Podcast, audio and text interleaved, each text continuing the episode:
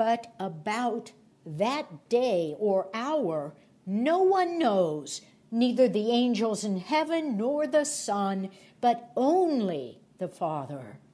Beware, keep alert, for you do not know when the time will come. It is like a man going on a journey. When he leaves home and puts his slaves in charge, each with his work, and commands the doorkeeper to be on the watch.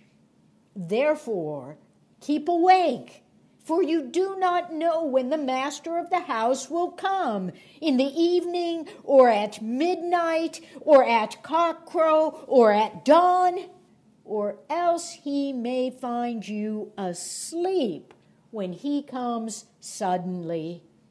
And what I say to you, I say to all keep awake.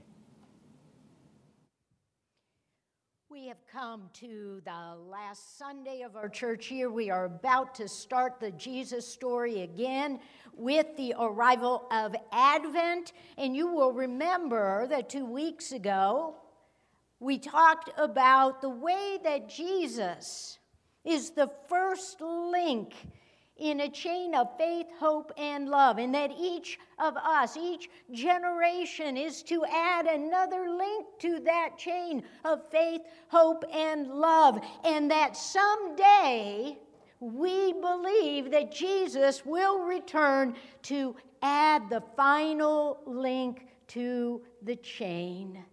Beginning and end will meet, in eternity will now be complete. That all things will be as they should be in God. So, on this last Sunday of the year, we are reminded that the story is not yet finished that we have to start the story again to keep that chain going and each link being added on to it. That the end of the story is the story of Jesus returning to complete all things. And we await that day when we think of the end of the story or the end of times, I want to say that there are really two kinds of scriptural witnesses that are present in the Bible.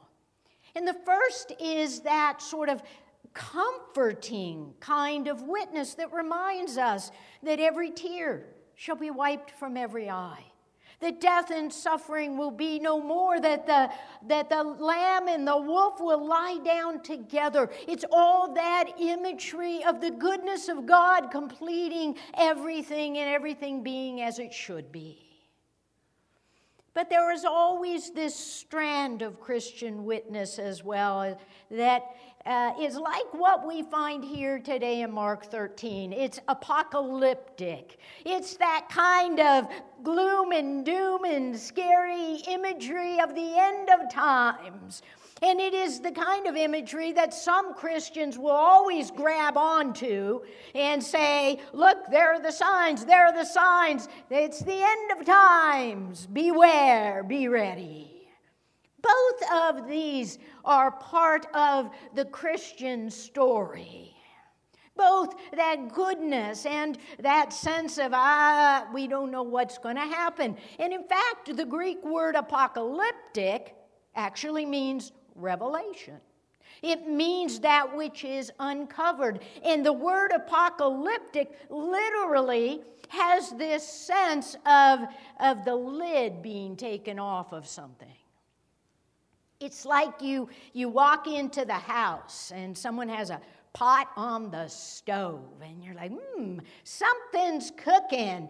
But until you lift up that lid, you don't know if it's, if it's uh, uh, pasta sauce, if, if it's stew or soup, or you just ruined the rice. You don't, you don't know what's in that pot until the lid comes off.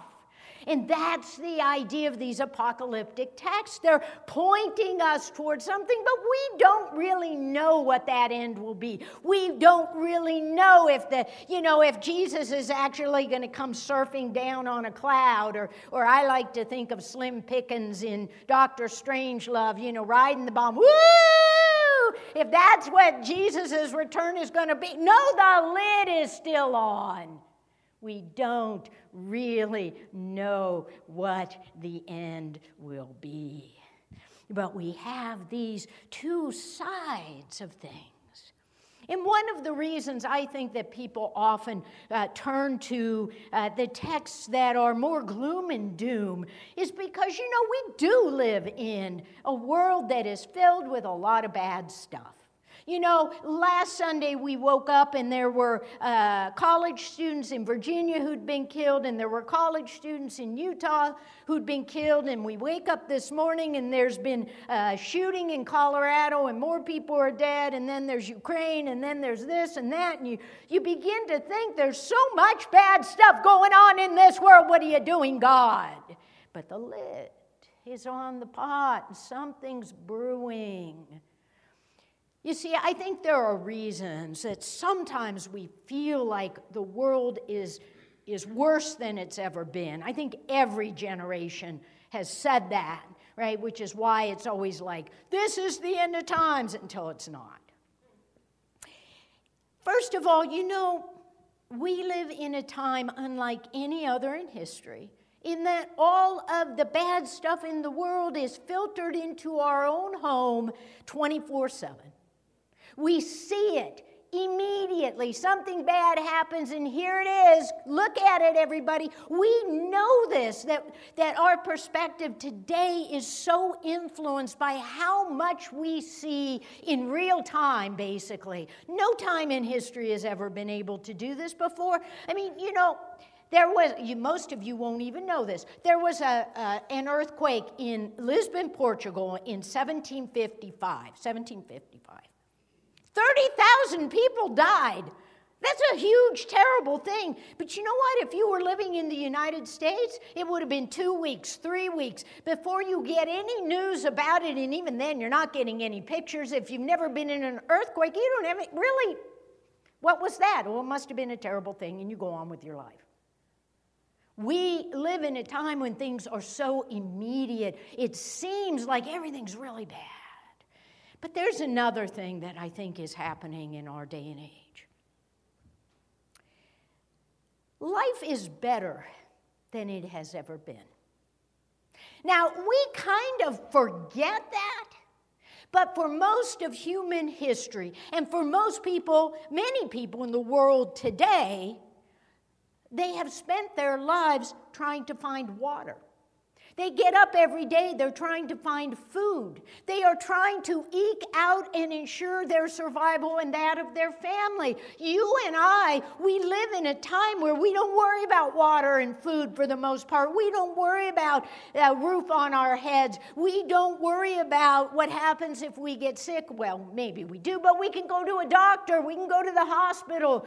The work, you know, in, in 1755, in an earthquake like that, there was nothing anybody really could do in the midst of that kind of tragedy. And today, what do we do? We mobilize things and we send supplies to these great tragedies. We're able to do things now that we've never been able to do before. And you and I, because we have the luxury of not worrying about our survival day to day, we can see and think about these other things happening in the world. If you're trying to find water today, you don't care what happened halfway across the globe. So, our perspective is so different because our lives are so much better than any time in human history. It seems in some ways that the suffering of the world is overwhelming. And how we understand God and the promises of God will say everything about our faith, our hope, our love. Because we can say, people of God, you know, God doesn't care. Look how bad the world is. Or we can say, God has sent us Jesus Christ. God has promised us that there will be a completion. God has said to us that, that God will have the final word, and it will be a word of life. And we have that choice to either say, forget it all, or to be a part of adding another chain in that link. Link in that chain. you know, when you come to this text in Mark chapter 13, it is an apocalyptic text. It's about what's going to happen at the end. And in our passage comes this Greek word, gregorete, which says, stay awake, stay alert. And it could mean that we're so afraid we're, we're, we're watching the heavens because Jesus is going to return. But here's the thing you know, I always tell you, you can't just take a verse or two out of Scripture and think you're getting the meaning because the Scripture, too, is a chain of different things that come together, and we have to be able to see the bigger picture. And if you keep reading into chapter 14 of Mark and you come to the Garden of Gethsemane, there's the word Gregorete. Jesus asked his disciples to stay awake. Jesus asked his disciples to stand with him in his suffering. Jesus says, Please, in this hour of need, I need you here with me. And those disciples, they seem to be overwhelmed with the suffering of the world that isn't going the way they wanted, and they fall asleep. You see, Jesus asked his disciples, you and I in this day and age to see where Jesus is in the world with those who suffer, with those who are wrongly accused, with those who are in need of life. And Jesus asks, Will you stay awake and alert and be with them when I need you to go to them? You see, Jesus isn't really talking about staying awake all night, you know, being afraid all the time. Jesus is saying, Are you spiritually open? Are you spiritually prepared that when that person who needs help, when that person who is grieving and needs you to be with them, when that person who needs some food is there in your midst, when that person halfway across the world needs you to contribute so that they can get water and food, will you be spiritually open? Will you be alert? Will you be awake? Will you do what God is asking you to do in a world that is still too filled with suffering and violence? Because in between that first link, which is Jesus, and in between that last link, which is Jesus, we are the links called to be in the world, to do what we can to make it a better place, and to make the way of Jesus Christ known. You see, God always has the first word, God always has the last word. But in between, God will always say to us, What will you do? How will you respond? Will you stay alert? Will you stay awake so that when I need you, you will go. Stay awake. In the name of the Father, and the Son, and the Holy Spirit. Amen.